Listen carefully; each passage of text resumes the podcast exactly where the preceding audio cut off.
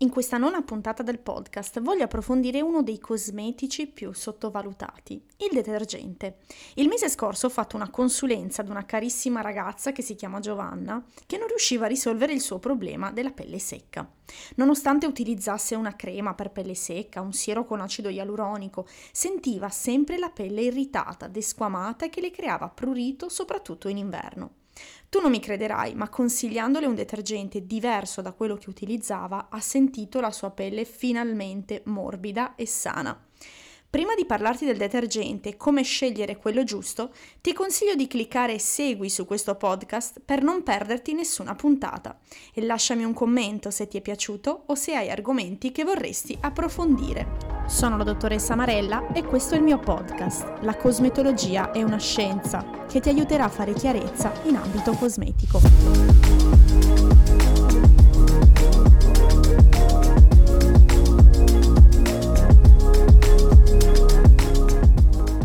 Resterai forse a bocca aperta dopo questa mia considerazione, ma ti assicuro che spesso è così.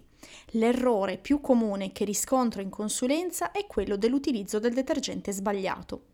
Nella puntata 7 di questo podcast ti ho parlato dell'importanza della detersione in inverno, perché quando usiamo un detergente e lo andiamo a risciacquare, stiamo eliminando alcune componenti importanti del film idrolipidico, che va a fornire un rivestimento della nostra epidermide. Ma la soluzione non è quella di non usare il detergente come qualcuno pensa, perché anche l'acqua, soprattutto se molto calcarea, aggredisce questo film idrolipidico. Ecco perché il detergente da scegliere deve essere in grado di aiutare a ripristinare e sistemare le componenti di questo strato superficiale.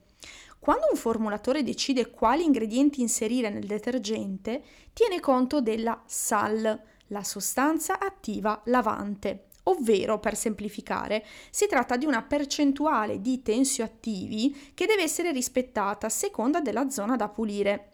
Quindi, ad esempio, un detergente viso avrà inevitabilmente una SAL inferiore ad un detergente per il corpo. Piccola parentesi.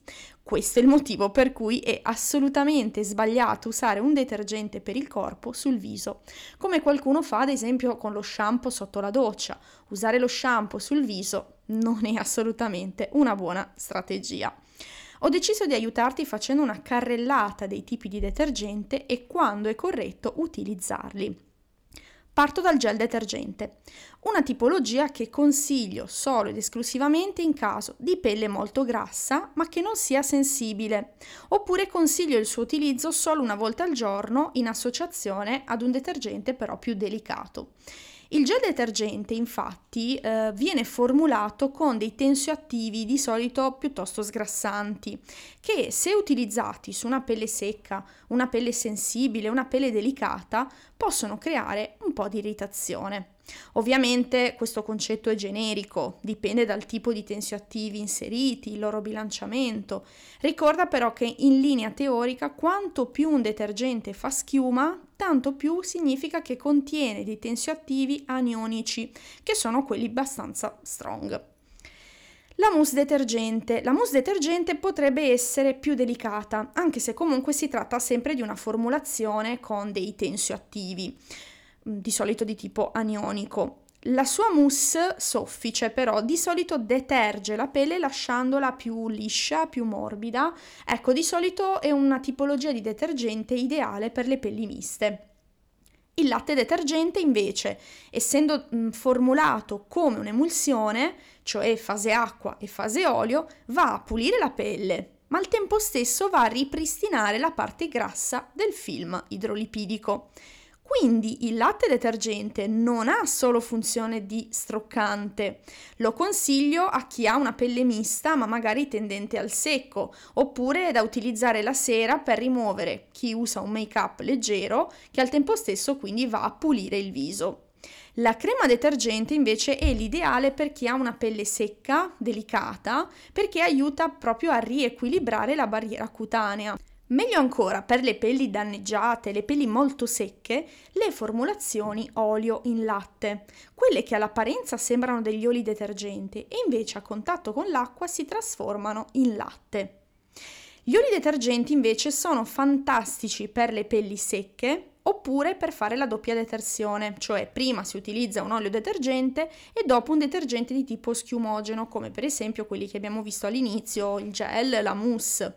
Attenzione però perché in commercio trovate anche oli detergenti formulati solo con oli vegetali che vanno ad appesantire la pelle e soprattutto non permettono un corretto risciacquo. Come fare a capire se si tratta di una tipologia o dell'altra? Guardate la lista INCI.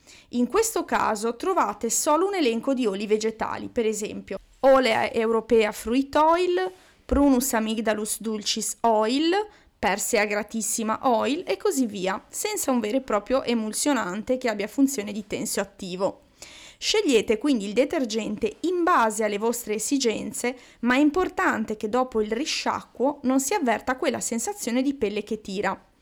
Infatti un'errata e vecchia convinzione che il detergente dopo il risciacquo debba far sentire la pelle come quando si passa il dito su un vetro.